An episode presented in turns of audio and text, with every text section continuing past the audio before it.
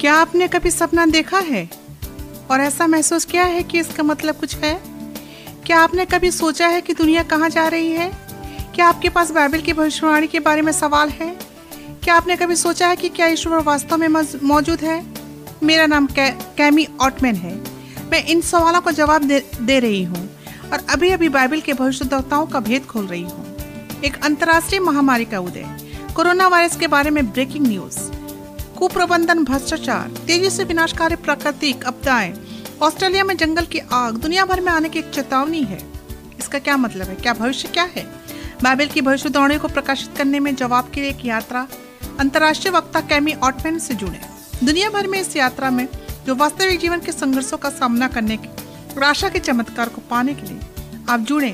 Bible को कैसे समझें? बाइबल भविष्यवाणी को समझाने के लिए कैमी ऑटमैन के साथ जुड़े, क्योंकि भविष्यवाणी पहले से कहीं अधिक तेजी से पूरी हो रही है। अभिवादन दोस्तों, मेरा नाम डॉक्टर डुआनी मैके है, जो एडवेंटिस्ट वर्ल्ड रेडियो के अध्यक्ष है। हमारा टीम दुनिया भर के हजार एक हजार रेडियो स्टेशनों पर पचास वर्षों तक प्रसारण अंतर्राष्ट्रीय स्तर पर एक सौ तीस विभिन्न भाषाओं में प्रसारित कर रहे हैं। यह रोमांचक है। आज की दुनिया में वास्तव में हमें कुछ अलग तरीके से करने की ज़रूरत है। बस YouTube पर आप आपके लिए हमारे पास उपाध्यक्ष कैमी ऑटमैन, जिन्होंने लगभग तीन सौ पचास सभाएं की, खुद को इन अंतिम दिनों के लिए हमारे पास बाइबल की भविष्यवाणियों को लाने जा रही है। यह सभा एक रोमांचक श्रृंखला है। आप इससे अंत तक जुड़े रहें, भविष्यवाणी को सीखें, क्योंकि यीशु के आने के बहुत करीब आ चुके हैं। अनलॉकिंग में आपका स्वागत है। बाइबल के भविष्यवाणी। मेरा नाम कैमी ऑटमैन, मैं एडवेंटिस्ट वर्ल्ड रेडियो की उपाध्यक्ष हूँ और मेरे काम का एक महत्वपूर्ण हिस्सा चमत्कारों का दस्तावेजीकरण है। इसमें यात्रा शामिल है। दुनिया के दूर दराज के क्षेत्रों में यीशु के उद्धार की शक्ति के चमत्कारी प्रशंसा प्रशंसा पत्र की गवाही के लिए, जैसे उत्तर कोरिया के डी एम ज़ेड सीमा पर, या विद्रोही के आमने सामने मुलाकात, फिलीपींस में आतंकवादी समूह, जामिया में मौत की सजा कैदियों का दौरा। परमेश्वर ने कहा वह हमारे दिन में आशाजनक चीज़ें करेगा और वह है हर रात में देखती हूँ अवस अव विश्वसनीय रूप से चमत्कारी कहानियों को साझा करने के लिए, जो मैंने व्यक्तिगत रूप से प्रलेखित किया है। अगले चौदह दिनों में एक साथ हमारे साथ सीखने के दौरान मैं बाइबल के ऐसी सामग्री प्रस्तुत कर रही हूँ जिससे व्यक्तिगत रूप से रोमांचक और मन को आनंदित कर देता है। स्वर की खोज ने मेरे जीवन को गहराई से बदल दिया और ईश्वर ने मुझे अपने जीवन की गवाही को देने के लिए दिया है। मुझे पवित्र बाइबल पर भरोसा है, क्योंकि परमेश्वर की भविष्यवाणी या गवाही सच हैं। और यदि आपके पास कोई प्रश्न है तो किसी भी समय में मन में आते हैं तो आप इस वीडियो के नीचे क्लिक दिए गए लिंक पर क्लिक कर सकते हैं और आपके प्रश्न को बाइबल उत्तर प्राप्त होगा। साथ ही यदि आपके पास एक प्रार्थना अनुरोध है तो इस वीडियो के नीचे दिए गए लिंक पर क्लिक करें और हमारी टीम आपके और आपके विशेष अनुरोध के लिए प्रार्थना करने में प्रसन्न होगी। आज रात से हम शुरू करेंगे। बाइबल की भविष्यवाणी सत्य है और यह झूठ का भेद खोलती है। बाइबल की भविष्यवाणियों को अनलॉकिंग करने की कुंजी यह है कि बाइबल को अपने लिए बोलने दें। या आप सोच रहे होंगे कि इस सेमिनार के क्या फायदे हैं, मेरे लिए क्यों मायने रखता है, मुझे क्यों परवाह करनी चाहिए। बाइबल जानकारी जीवन की परिस्थितियों को बताएगी। दुनिया में देखते हैं कि बाइबल पृथ्वी की समय सीमा के बारे में बताती है, कैसे शुरू हुआ, कहाँ समाप्त हुआ, हमें मरना कैसे, शैतान के जालों से दूर रहना है, हम जो हमें धोखा देते हैं हमें बाइबल में बताया, परमेश्वर के सत्य से दूर करते हैं। परमेश्वर शैतान के बीच के संघर्ष को समझने की जरूरत है, क्योंकि दोनों की उपासना आप चाहते हैं। अभी हमारी दुनिया में अनिश्चितता के साथ वास्तविक उत्तरों के लिए कहाँ जा सकते हैं। परमेश्वर का पुत्र यीशु मसीह बाइबल के द्वारा हमसे बात करता है। हमारा प्रत्येक बाइबल के विषय के अंत में हमें एक निचोड़ शिक्षा देता है। ये विषय हमें प्रदान करता है अलग अलग स्नैपशॉट विचारों के साथ जो यीशु वास्तव में है, जो सिखाता है, इसलिए नक्शे कदम पर चल सकते हैं। इस श्रृंखला के अंत तक आपको अपनी बाइबल से पता चल जाएगा।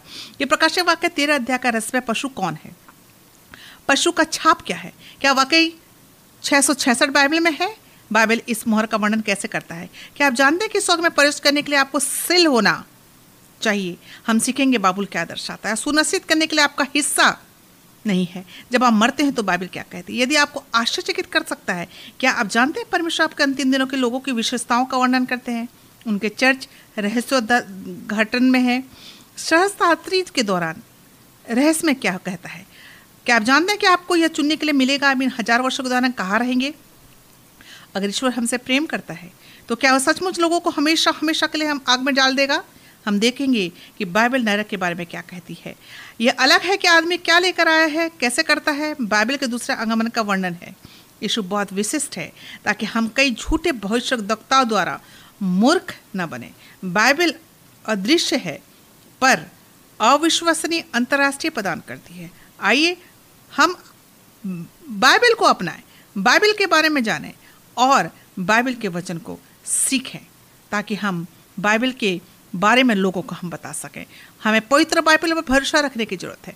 परमेश्वर की भविष्यद्वाणी या गवाही सच है ये नहीं है, ये हमें लोगों को बताने की ज़रूरत है। आइए इस वीडियो के नीचे दिए गए लिंक पर क्लिक करें और हमारी टीम जो आपके लिए प्रार्थना करेगी वो लिंक क्लिक होने पर आपके पास जुड़ने में सफल हो जाएगी। आज रात हम यही शुरू करेंगे, बाइबल की भविष्यवाणी सत्य है और यह हर एक झूठ का भेद खोल देती है। बाइबल की भविष्यवाणी को अल्लाह अल्लाह करने की कुंजी यह है कि बाइबल को अपने लिए बोलने दें, बाइबल को अपने लिए बोलने दें, ताकि बाइबल आपके लिए बोलेगा और आपका जीवन हमेशा हमेशा के लिए बदल जाएगा। दोस्तों, मेरे साथ प्रार्थना करें। स्वर्ग के पिता, दुनिया के मालिक, हमारे दिलों के राजा ईश्वर, मैं निवेदन करती हूँ कि आप मुझे स्वयं को खाली करें और मुझे पवित्र आत्मा से भर दें। मेरे होठों को केवल आपके शब्दों से अभिषेक करें और हम में से हर एक को पवित्र स्वर्गदूतों के साथ घेर लें, क्योंकि आज रात हम आपकी दुनिया का अध्ययन करते हैं, यीशु के अनमोल और शक्तिशाली नाम में, आमीन। तो दोस्तों, आप इस अनदेखे युद्ध पृथ्वी पर इस लड़ाई में कैसे शामिल हैं? आप आज रात के अध्ययन में भविष्यवाणी में कैसे फिट होंगे? हम इस सच्चाई को खोलना शुरू करेंगे कि क्या बाइबल की भविष्यवाणी सच हुई और आपको क्यों परवाह करनी चाहिए, क्योंकि कोई फ़र्क नहीं पड़ता कि आपकी उम्र, आपका लिंग या आप इस पृथ्वी पर कहाँ रहते हैं, आप इस भविष्यवाणी के केंद्र में हैं। तो चलिए देखते हैं कि हम इस विधे में कैसे आए। हमारी दुनिया, हमारी पृथ्वी, मानव जाति एक क्षेत्र है जिस पर लड़ाई की जा रही है। शत्रु का इरादा हर मानव दिल, आपका और मेरा अपना क्षेत्र होने का दावा करता है। इस शत्रु शैतान को, जो मानव जाति काबू पाने के लिए नरक वह झूठ, धोखा और उसके प्रभुत्व में अपने नियंत्रण में लाने के लिए करता है। लेकिन ये सब कैसे हुआ? पवित्र बाइबल समझने में मदद करता है कि क्या सच है और क्या गलत है। महाकाव्य की इस स्वर्ग दूत की कहानी को एक ब्रह्मांड युद्ध और एक ब्रह्मांड बचाव के बारे में वर्णन करता है। यह युद्ध ब्रह्मांड से स्वर्ग से शुरू हुआ, जहाँ परमेश्वर के रहने का स्थान है, जो प्रेम का परमेश्वर है। संपूर्ण बाइबल प्रेम का विषय है। परमेश्वर एक प्रेमी ईश्वर है, क्योंकि उसने हमें स्वतंत्रता के साथ भले बुरे को पहचानने और चुनने का स्वतंत्र मन दिया। एक समय रहा होगा जब परमेश्वर ने अपने स्वर्गदूतों को उसकी स्वतंत्र इच्छा के बारे में समझाया था। शायद परमेश्वर ने कुछ ऐसा कहा, स्वर्गदूतों, मैं बताना चाहता हूँ, मैं आपसे कहना चाहता हूँ, आपके साथ बहुत विशेष संदेश है। वो ये है कि तुम स्वतंत्रता से जियो। सृष्टि के पहले ही मैंने यह निर्णय लिया कि क्या मुझे आपको स्वतंत्रता देनी चाहिए या क्या मुझे आपकी इच्छा पर नियंत्रण करना चाहिए। यह आपके पसंद की स्वतंत्रता को छीन लिया होगा, जो सबसे कीमती उपहार है मैं आपको दे सकता हूँ। और सबसे कीमती उपहार जो आप मुझे दे सकते हैं सहज प्रेम है, और मुझे उससे लूट लिया होगा। तो मैंने आपको स्वतंत्रता, पसंद की स्वतंत्रता दी। मुझे पता था कहीं ना कहीं भविष्य में सब गलत हो सकता है और बैकफायर हो सकता है, लेकिन मैंने जोखिम लिया आपके द्वारा स्वतंत्र रूप से प्यार करने के लिए। जैसा कि हम सभी जानते हैं दोस्तों, कुछ गलत तरीके से किया गया था। लूसीफर नाम एक उच्च स्तरीय स्वर्गदूत अपने स्थान को छोड़ दिया। परमेश्वर ने स्वर्गदूतों के बीच परेशानी को भड़काने के लिए लूसीफर ने अपने उच्च पद, प्रतिभा और सुंदरता के साथ सभी को प्रभावित कर दिया। उसके दिल में घमंड बढ़ गया। वो ईर्ष्या करने लगा। वो ईश्वर बनना चाहता था, ईश्वर का सेवक नहीं। हमेशा लूसीफर मैं मैं कहता था। यशायाह चौदह में लिखता है, आप वह स्वर्ग से कैसे गिरते हैं, ओ लूसीफर, भोर का पुत्र, क्योंकि उसने अपने मन में कहा, मैं स्वर्ग में चढ़ूंगा, मैं अपने सिंहासन को ईश्वर के सितारों के ऊपर बैठाऊंगा, मंडली के पर्वत पर ऊंचा हो जाऊंगा, उत्तर के सबसे दूर की तरफ बादलों की ऊंचाई में सबसे ऊंचा हो जाऊंगा। शैतान ने ईश्वर की इच्छा की, ईश्वर को उसके सिंहासन से हटाने के लिए और ब्रह्मांड पर राज करने के लिए। वह ईश्वर को श्रद्धा दे, देता दिखाई दिया, लेकिन चुपके से उसने अपना असली इरादा छिपा लिया। उसने झूठ बोला। स्वर्गदूतों को अपनी बुद्धि अच्छी थी। उसे ये बताने की जरूरत नहीं कि परमेश्वर के नियमों को उसे क्या करना है। परिणामस्वरूप कुछ स्वर्गदूत परमेश्वर पर संदेह करने लगे और लूसीफर ने ब्रह्मांड के नियंत्रण के लिए परमेश्वर के बेटे यीशु को चुनौती दी। लूसीफर यीशु के बराबर होना चाहता था। प्रकाशित वाक्य बारह सात में यह कहा गया है कि स्वर्ग में युद्ध करता है। स्वर्गदूतों की एक तिहाई सेना लूसीफर के विद्रोह में शामिल हो गई और हिंसक रूप से लड़ी। यह युद्ध स्वयं ब्रह्मांड में फैल गया और अंत में लूसीफर और उसके पति स्वर्गदूत स्वर्ग से बाहर निकाल दिए गए। इसलिए लूसीफर और उसके पति स्वर्गदूतों ने खुद को एक छोटे ग्रह पृथ्वी नाम के क्षेत्र में फेंका गया। इस अच्छे और बुरे के युद्ध में पवित्र हमें एक योद्धा का वादा किया जाता है। इस योद्धा का नाम यीशु परमेश्वर का पुत्र है। वह हमें इतना प्यार करता है कि पहले से वह हमें बचाने के लिए एक योजना तैयार की। उत्पत्ति से लेकर प्रकाशित वाक्य की किताब तक एक विषय है जो हमें दिखाता है कि यह पृथ्वी ग्रह एक ऐसा क्षेत्र है जो महान संघर्ष के अधीन है, जहाँ परमेश्वर हमें चाहता है और शैतान भी हमें चाहता है। हम मनुष्यों को हमारे पृथ्वी ग्रह पर चल रही इस अनदेखी ताकतों की इस भयंकर लड़ाई को समझने की जरूरत है। यह जीवन और मृत्यु का मामला है दोस्तों। बाइबल में पद पहली अध्याय की पहली पंक्ति में उत्पत्ति एक एक कहता है, आदि में परमेश्वर ने आकाश और पृथ्वी की सृष्टि की। ये दो क्षेत्रों दो प्रदेशों को स्थापित करता है, पहला आकाश और दूसरी पृथ्वी। उत्पत्ति एक छब्बीस में कहता है, आओ हम मनुष्य को अपने स्वरूप और समानता में बनाएं, हमारी समानता के अनुसार, और उन्हें प्रभुत्व दें। प्रभुत्व का क्या अर्थ है? इसका अर्थ है शासन करने का अधिकार, नियंत्रण करने की शक्ति। शासन करने का अधिकार एक क्षेत्र जहां एक शासक का कार्यभार हो। उत्पत्ति एक अट्ठाईस में परमेश्वर ने आदम और हवा को आशीर्वाद दिया और कहा, फलो फूलो और पृथ्वी में भर जाओ और इसे वश में कर लो। समुद्र की मछलियों पर प्रभुत्व है, हवा के पक्षियों पर और हर जीवित वस्तु पर जो पृथ्वी पर चलती है। ईश्वर कह रहे हैं, वो पूरी पृथ्वी आपका अधिकार, आपका निवास स्थान है। हालांकि अदन के बगीचे के मध्य प्रभुत्व के एक और स्थान की अनुमति दी गई थी, एक छोटे से दुश्मन के क्षेत्र, जिसे अच्छाई और बुराई के ज्ञान का पेड़ कहा जाता है। परमेश्वर ने उत्पत्ति दो सत्रह में लेकिन उस पेड़ के अच्छे और बुरे के ज्ञान की चेतावनी दी, तू इसे ना खाना, क्योंकि जिस दिन तू इसे खाएगा निश्चित रूप से उस दिन मर जाएगा। इस पेड़ ने याद दिलाया, आदम और हवा ने अपनी इच्छा से परमेश्वर को मनाने या न मनाने के चुनने के लिए स्वतंत्र थे। शैतान को भले और बुरे के ज्ञान के पेड़ पर जगह रखने की इजाज़त दी। वह जहाँ भी जाना चाहता था वो आज़ादी से घूम सकता था। बेशक शैतान का लक्ष्य अपने क्षेत्र का विस्तार करना था, ठीक है, वह उम्मीद कर रहा है आदम और हवा बगीचे में शैतान के क्षेत्र में आएंगे। वह आदम और हवा को बहका कर पूरा अधिकार हड़प ले सकता था। शैतान परमेश्वर के सच्चे चरित्र के बारे में झूठ बोला, जैसा कि उन्होंने स्वर्गदूतों के साथ किया था। शुरुआती में उत्पत्ति की किताब विशेष रूप से तीसरा अध्याय में एक संघर्ष है, एक विवाद है, कुछ गड़बड़ है। शैतान ने खुद को एक चालाक सर्प के रूप में छल किया, अपनी सुंदरता के कारण हवा को भरमाया। वह उससे जादुई फल से झूठ बोलकर परमेश्वर के जैसे हो जाओगे कहकर भरमाया। इस धोखे में गिरकर आदम हवा ने अपनी मर्जी से ईश्वर द्वारा दिए गए उस अधिकार को सर्प के हाथों में सौंप दिया। शैतान वास्तव में अपनी स्वतंत्र इच्छा को दरकिनार नहीं कर सकता था। उसे मौखिक रूप से बारे में परमेश्वर से अपनी सोच को बदलने के लिए राजी करने की जरूरत थी, ताकि वो अपने पक्ष में अपना अधिकार खत्म कर सके। जैसा कि शैतान ने हवा की सोच को परमेश्वर के चरित्र पर सवाल उठाने के लिए कहा, उसे लगता है वह जीत गया है। शुरू से ही शैतान इस इंसानों से झूठ बोलता है और उनसे परमेश्वर के चरित्र पर सवाल करता है। शैतान का सबसे शक्तिशाली उपकरण एक विचार बेचना है। यहजकेल अट्ठाईस सोलह, तेरे गुण के अनुसार बेचने के लिए दूसरा शब्द तूने पाप किया है। आप देखें, लूसीफर आइटम या विजेट नहीं बेच रहा है, वह एक भ्रम का विज्ञापन कर रहा है। वह विचारों को बेच रहा है और हवा ने उसके विचारों को खरीदा। पवित्र शास्त्र कहता है, आदम इन विचारों के बारे में इतना निश्चित नहीं था, लेकिन वह वास्तव में हवा से प्यार करने के बारे में निश्चित था और दुर्भाग्य से उसने परमेश्वर के बजाय हवा का अनुसरण किया।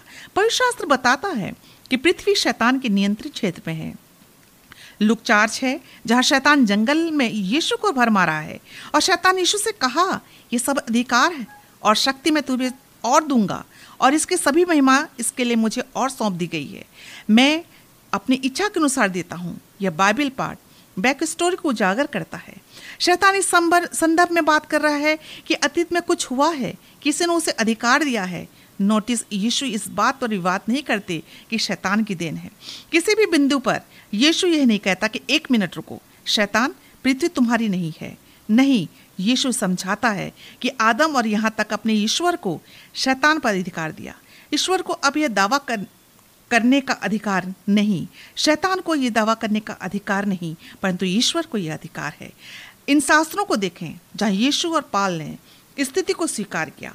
दुष्ट शत्रु का यूहन्ना बारह इकतीस में यीशु कहते हैं, इस दुनिया का शासक या राजकुमार नीचे फेंक दिया गया।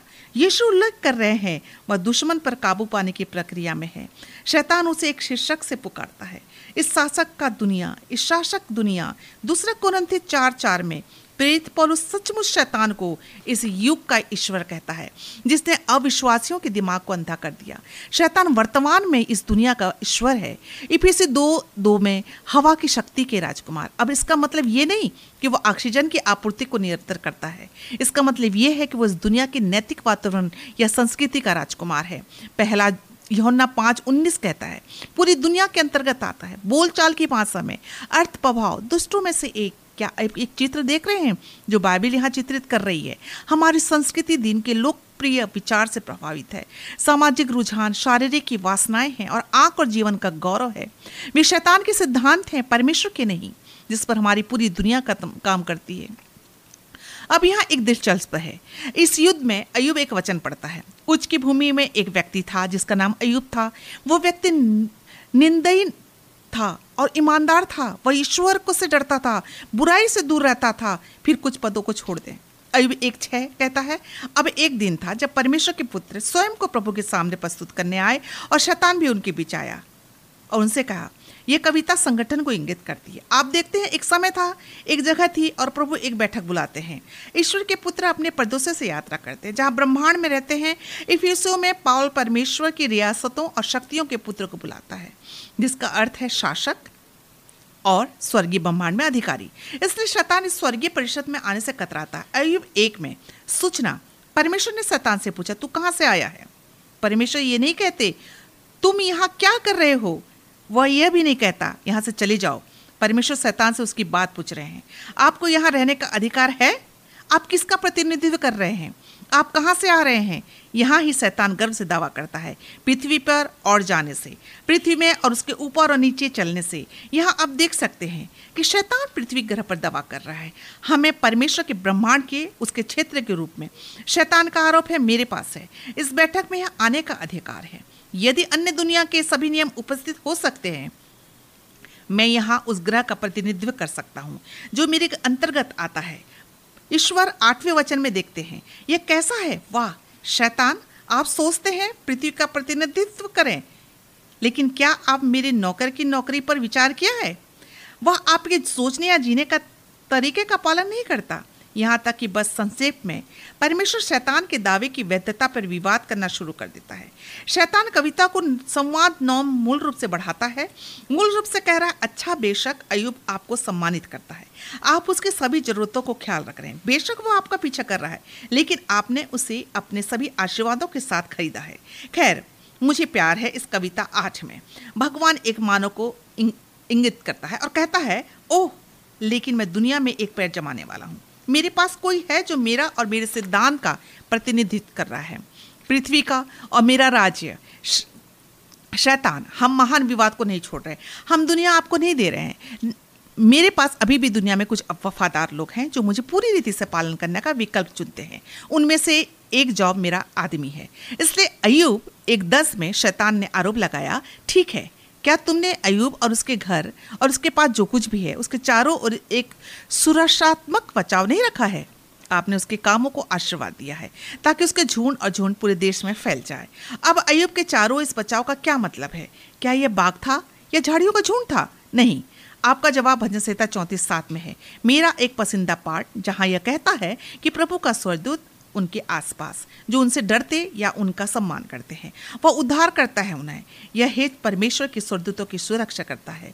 वफादार अन्योन्यों के आसपास स्वर्गदूत है।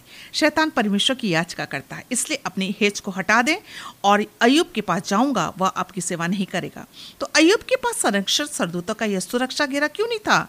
अय्यूब रहस्य जानता था। दोस्तों, मनुष्य को परमेश्वर की सुरक्षा के लिए पूछना चाहिए ताकि ईश्वर की रक्षा हो।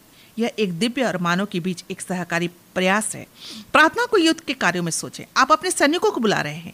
ब्रह्मांड के सगाई के नियम हैं जिन्हें हमें पालन करना चाहिए। इसे प्राप्त करने के लिए हमें सुरक्षा मांगनी चाहिए। अय्यूब पद ग्यारह में शैतान परमेश को ताना मारा, देखो और देखो अय्यूब तुम्हारे चेहरे पर लानत देगा। अब इस गंभीर तत्व पर विचार करें, यदि अय्यूब ने ईश्वर को श्राप दिया तो ईश्वर उसकी रक्षा करने में सक्षम नहीं होंगे। इसके बाद अय्यूब को शैतान के इलाके में रखा गया, लेकिन अय्यूब ने कहा धन्य हो प्रभु का नाम और प्रभु का आदमी बना हुआ है।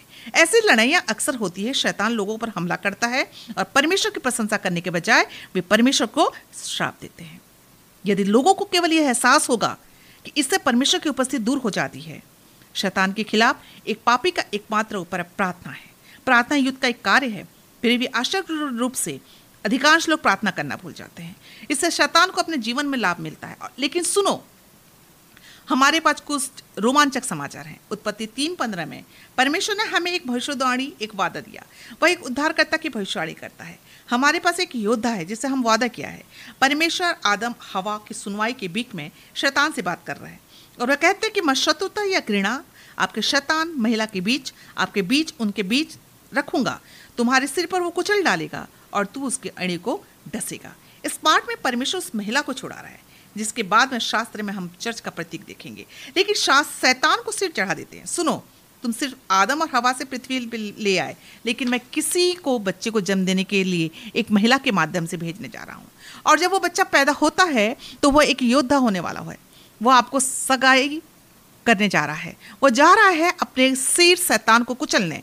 आप केवल उसे घायल करेंगे। बेशक शैतान एक पूर्वानुमान का अनुरोध विरोध करने का जा रहा है। यह भविष्यवाणी आप कल्पना कर सकते हैं कि बाल उसकी गर्दन के पीछे खड़ा होना शुरू करने जा रहा है और वो कहने लगा, ओह सच, गेम ऑन हो चुका है। क्योंकि याद रखना, शैतान स्वर्ग में स्वर्गदूतों का एक तिहाई जीता है। वह सिर्फ आदम पर जीता और हवा, और उन्हें विश्वास था कि जब उनका झूठ इस संघर्ष में परमेश्वर को चुनौती देता है तो उत्पत्ति तीन में शैतान को अपने अवसरों के बारे में बहुत अच्छा महसूस करना चाहिए।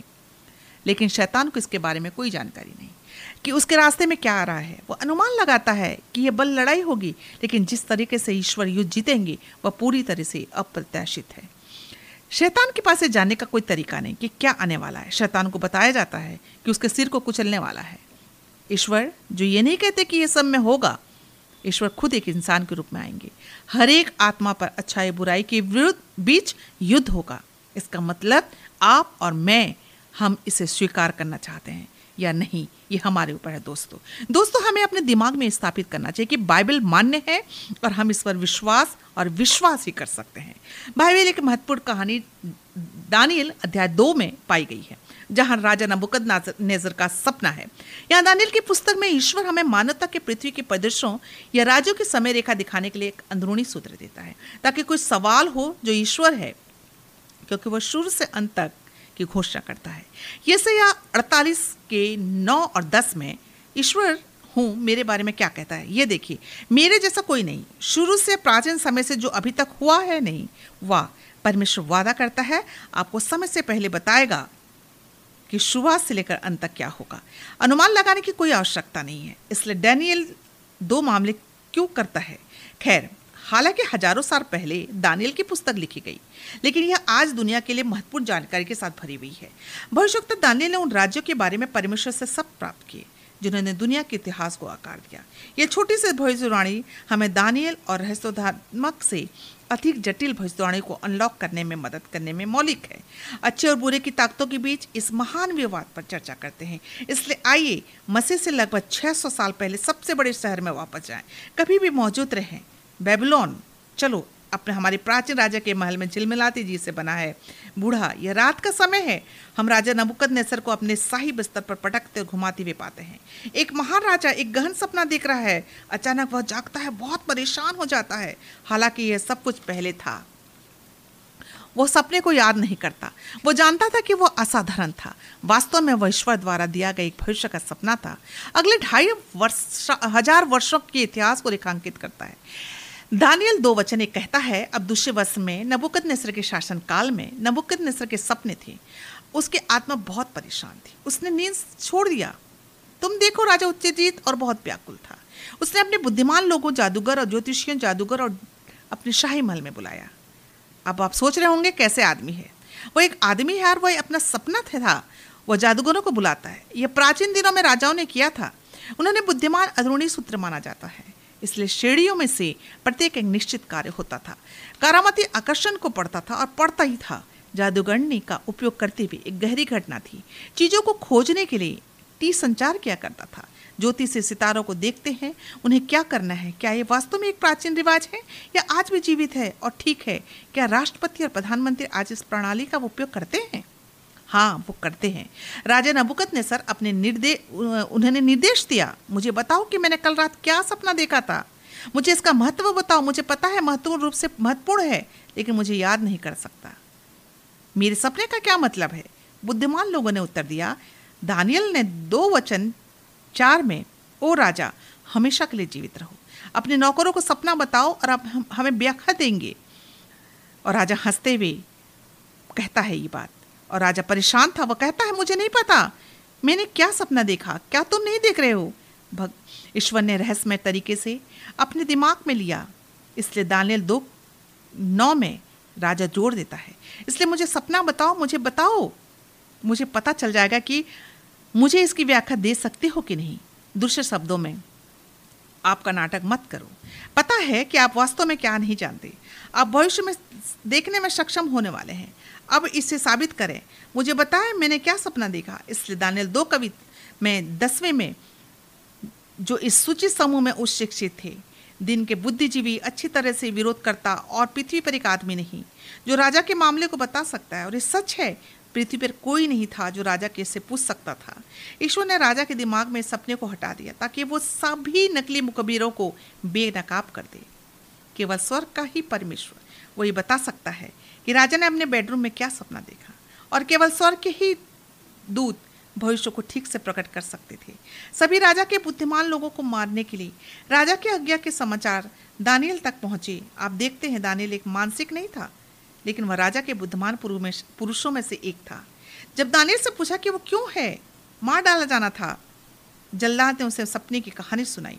दानियल को राजा के सामने जाने की अनुमति दी गई और कहा, राजा मुझे समय दो, मुझे जाने दो और प्रार्थना करें, स्वर्ग के देवता से पूछें, स्वर्ग के दूत सपने को प्रकट करेंगे। आपके बेडरूम में था और मैं वापस आऊँगा और आप इसे समझाएंगे, आपने जो सपना देखा था। तो दानियल प्रार्थना की और ईश्वर से अपने सेवक दानियल को सपने और व्याख्या का खुलासा किया। आप देखें दोस्तों, ईश्वर के रहस्यों को पुरुषों और महिलाओं को समझाया जाता है जो प्रार्थना करते हैं। इसलिए दानियल दो में तेईस में कहते हैं, मैं आपको धन्यवाद देता हूँ, आपकी प्रशंसा करता हूँ, हे मेरे ईश्वर, आपने मुझे जान और पराक्रम दिया है। फिर राजा दानियल के सामने गया और यह कहते हुए कि यह सत्य है, कोई बुद्धिमान व्यक्ति, कोई ज्योतिषी, कोई जादूगर नहीं कर सकता। दानियल दो वचन अट्ठाईस पद में कहता है, लेकिन स्वर्ग में एक ईश्वर है जो रहस्यों का खुलासा करता है। उसने राजा नबूकदनेस्सर की बात के दिनों में क्या होगा से अवगत कराया। हमें प्यार है, दानियल क्रेडिट नहीं लेता, सारा श्रेय वो ईश्वर को देता है। यह महत्वपूर्ण है। आप देखते हैं इस ग्रह में अभी दो धार्मिक प्रणाली है, एक प्रणाली मनुष्य केंद्रित और दूसरी ईश्वर केंद्रित। ये स्कूल, यह ग्रह आत्मा की लड़ाई है। आप आश्चर्यचकित होंगे कि आज कौन सा एक व्यक्ति केंद्रित धर्म की वकालत करता है, जैसे कि हम पूरी श्रृंखला में चलते हैं। आप अपने देखेंगे दोस्तों। अब वापस दानियल के पास, दानियल दो अध्याय वचन इक्कीस में, ईश्वर राजाओं को हटाते हैं, इस राजाओं को स्थापित करते हैं। मुझे वह पसंद है, इसलिए यह बात एक कहानी है कि ग्रह राज्य बढ़ते और गायब हो जाते हैं। यह भविष्यवाणी हमें बाबुल, मेदोपेरिया, ग्रीस, रोम के राष्ट्रों के माध्यम से दानियल के दिन के समय की धारा को नीचे ले जाती है, यहाँ तक कि यूरोप के वर्तमान विभाजित साम्राज्यों तक। तो दानियल अध्याय दो हमारे समय के लिए है दोस्तों। जैसा कि ईश्वर ने कहा, बाद में दिनों में परमेश्वर ने दानियल इकतीस में बताया, तुम और राजा देख रहे हो और देखो एक महान छवि, यह महान छवि जिसका व्यकस्त उत्कृष्ट था और तुम्हारे सामने खड़ा था, इसका रूप बहुत बढ़िया था।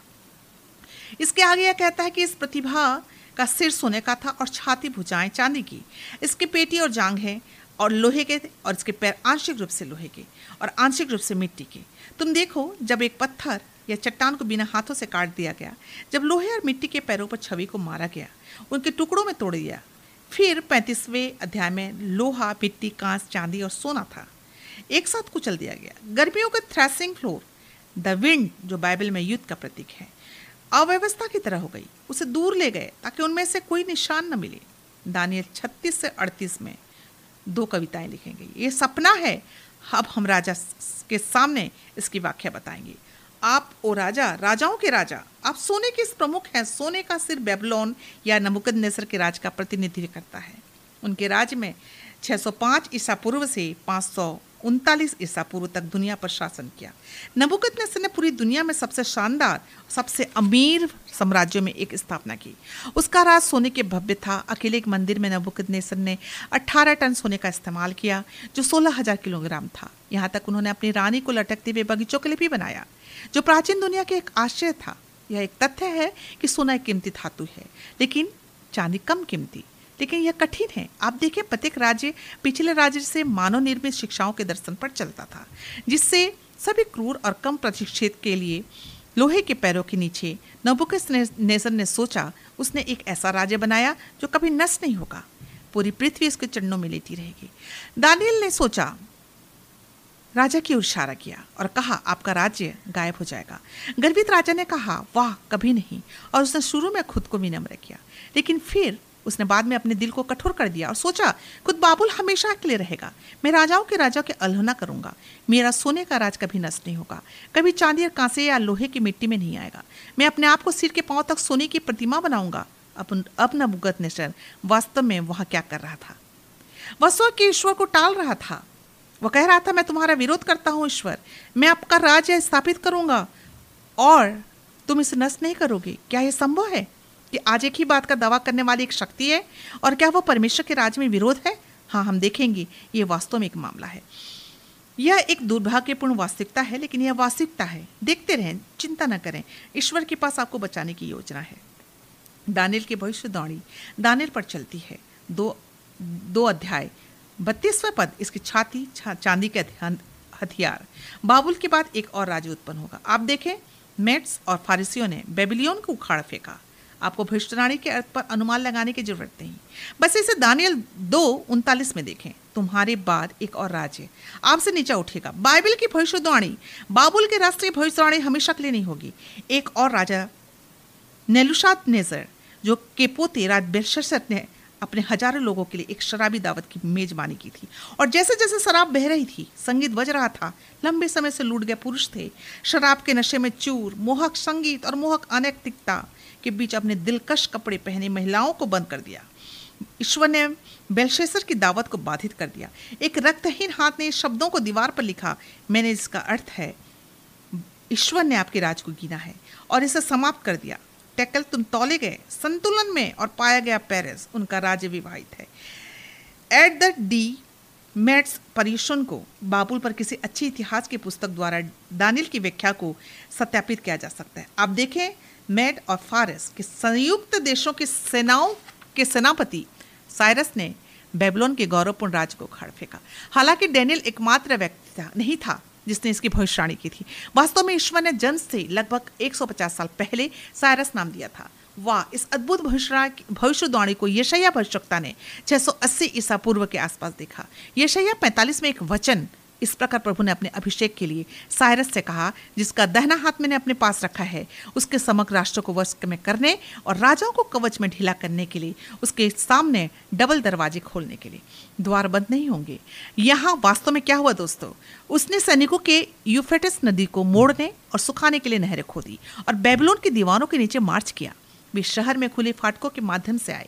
बाइबल कोई साधारण किताब नहीं है। जब आप और मैं परमेश्वर का वचन खोलते हैं, हम जीवित परमेश्वर का सत्य खोल रहे हैं। इसकी भविष्यवाणी वास्तव में सच है। अगला दानियल दो उनतालीस, फिर एक और कांसे का तीसरा साम्राज्य जो सभी पृथ्वी पर शासन करेगा।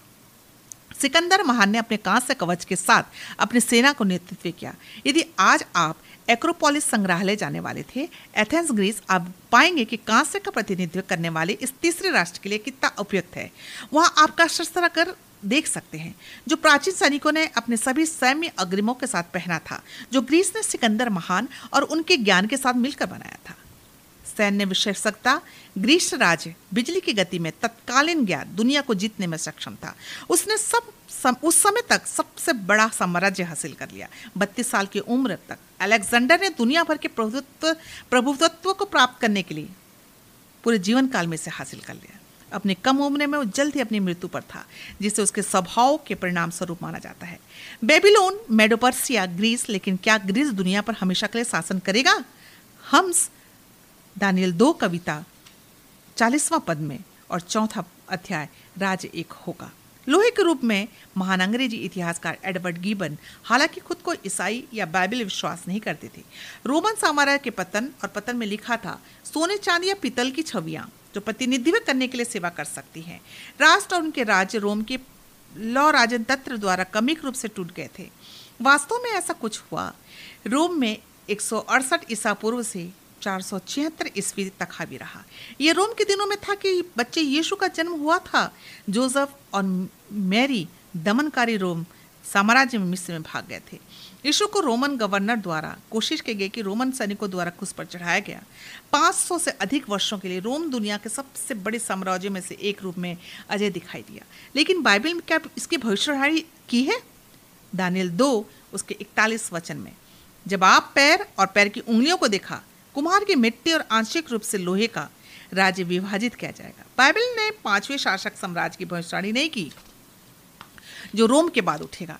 इसने एक विभाजित साम्राज्य की भविष्यवाणी की। एक विकल्प विश्व साम्राज्य रोम का पालन नहीं करेगा। लोहे का पैर, मिट्टी रोमन साम्राज्य का विभाजन प्रतिनिधित्व करती है। यूरोप को इस तरह से विभाजित किया गया कि जैसे वर्णित भविष्यवाणी है।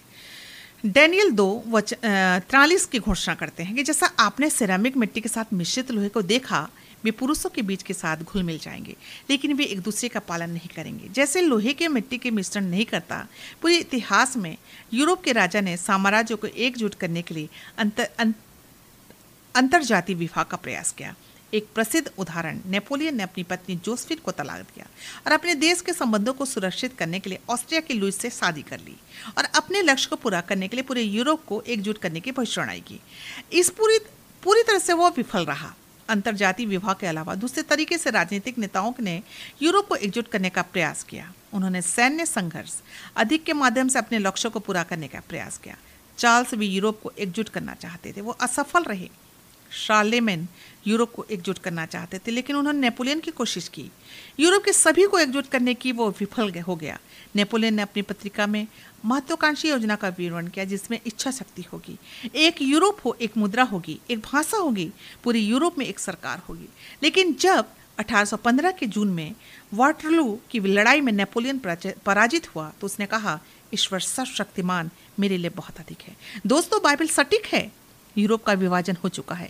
Charles V, Charlemagne, Napoleon, Hitler, Stalin विश्व नेता होंगे। वे सभी विफल हो गए। हिटलर और उसके उग्र भाषणों पर विचार करें। उन्होंने जनता को कैसे मार दिया। उनका आदर्श वाक्य एक व्यक्ति, एक साम्राज्य, एक नेता था। ऐसा प्रतीत होता है कि वह अपने महत्वाकांक्षी लक्ष्य को पूरा करने और पूरे यूरोप को एकजुट करने जा रहा था। मित्रों, देश की सेना फंस गई। वहाँ हार निश्चित लग गई, लेकिन उल्लेखनीय रूप से हिटलर ने अपने टैंक को रोकने और फिर से शुरू करने का आदेश दिया। हिटलर टैंक को किसने रोका? डैनियल अध्याय दो में एक प्राचीन भविष्यवाणी की घोषणा करती है कि रोमन साम्राज्य के दिनों में यूरोप कभी भी एकजुट नहीं होगा। बाइबल प्रकाशित वाक्य पुस्तक में यूरोप को एक धार्मिक राजनीतिक संघ के तहत इस बार यूरोप को एकजुट करने का अंतिम प्रयास है। यह रेवती में पाया गया है। जिन दस सिंहों को आपने देखा, वो दस राजा हैं जिन्हें अभी तक कोई राजा राज्य नहीं मिला, लेकिन वे एक घंटे के लिए प्राधिकार प्राप्त करते हैं, जानवर के साथ राजाओं के रूप में। यह एक भविष्यवाणी का महत्व है। थोड़े समय के लिए यूरोप और शेष विश्व के राष्ट्र यीशु के आने से ठीक पहले एक धार्मिक राजनीतिक संघर्ष में प्रवेश करेंगे। गौर कीजिए कि प्रकाशित वाक्य इस अस्थायी एकता का वर्णन कैसे करता है। ये एक मन के हैं और वे हैं जानवर और उनकी शक्ति और अधिकार। इसलिए यहाँ एक भविष्यवाणी है। एक घंटे, थोड़े समय के लिए यूरोप के राष्ट्र एक साथ आएंगे। क्या वे आज यूरोप को एकजुट करने के लिए आंदोलन कर रहे हैं? पूरी दुनिया को जुट करने के लिए वह झंडा जो यूरोप के आम बाजार का प्रतीक है, कई लोगों की आवाज़ है। यूरोप यूरो एक प्रयास का परिणाम है जो यूरोप के लिए एक सामान्य मुद्रा स्थापित करता है। रहस्योद्घाटन बताता है कि धार्मिक और राजनीतिक रूप से उनके साथ जुड़ने वाले जानवर की शक्ति को तैयार करने के लिए लोगों को एकजुट करने का यह अंतिम प्रयास होगा। एक महान प्रणाली है।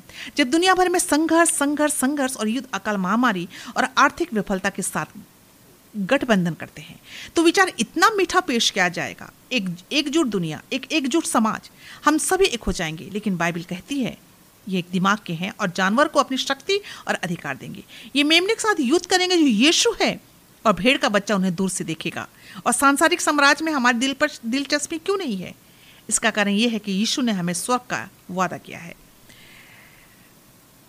सत्रह अध्याय में भविष्यवाणी है, वह प्रभु राजाओं का राजा है, प्रभुओं का प्रभु है, उनके साथ जो उन्हें चुना वफादार किया जाता है।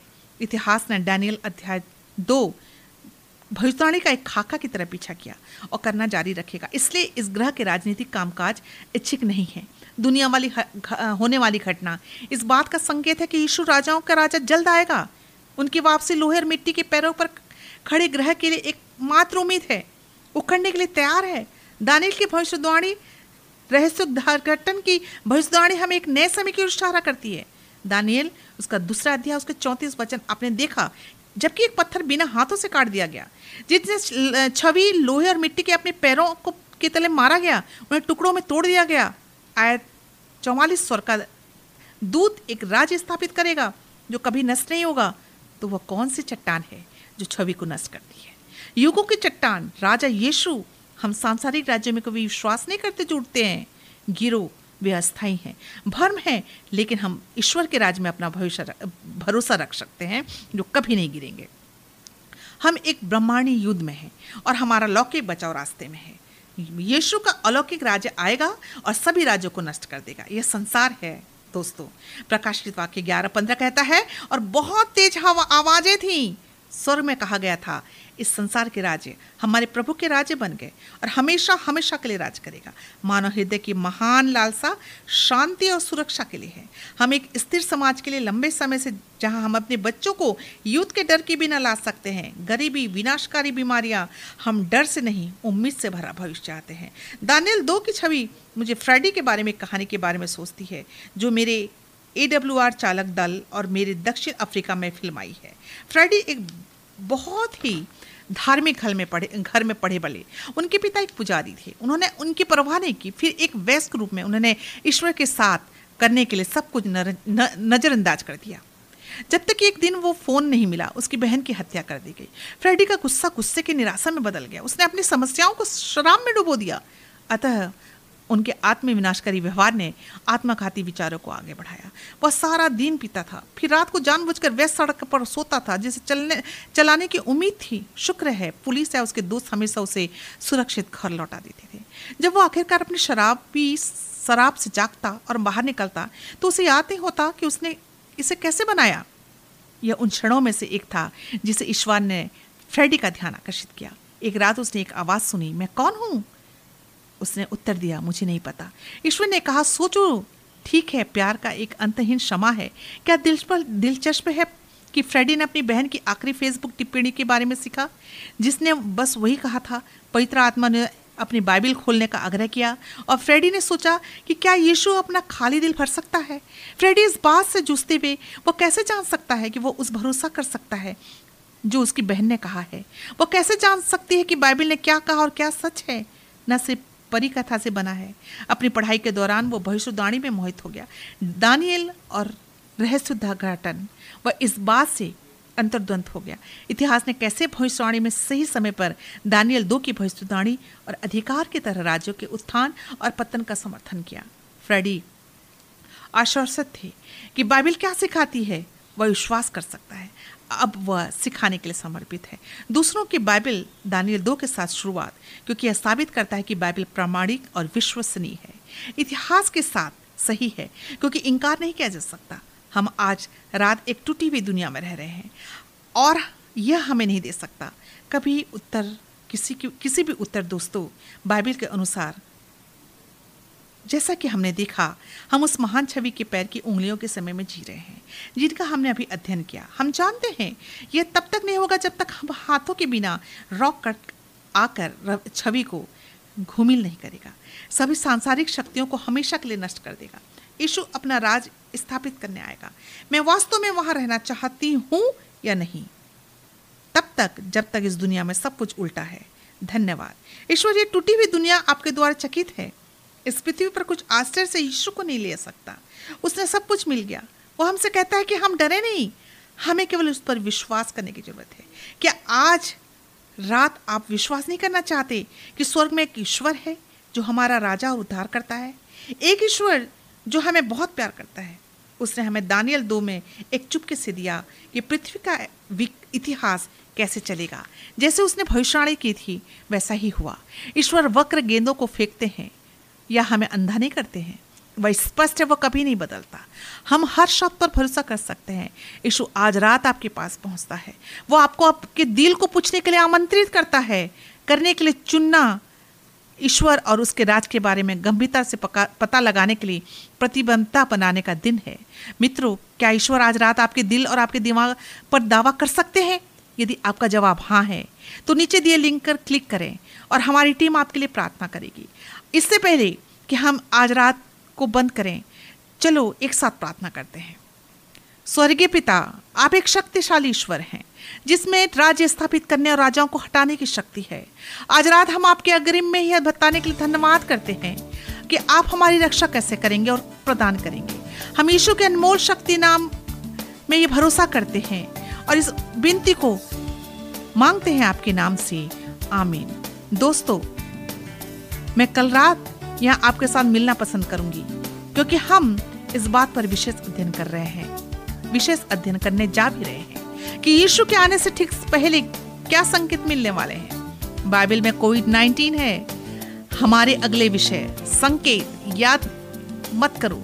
ईश्वर हमसे बहुत प्यार करता है। वह हमें पहले से चेतावनी देता है, हमें डराने के लिए नहीं बल्कि हमें सूचित करने के लिए। ईश्वर का रास्ता चुने। आप सबों को शुभ रात्रि।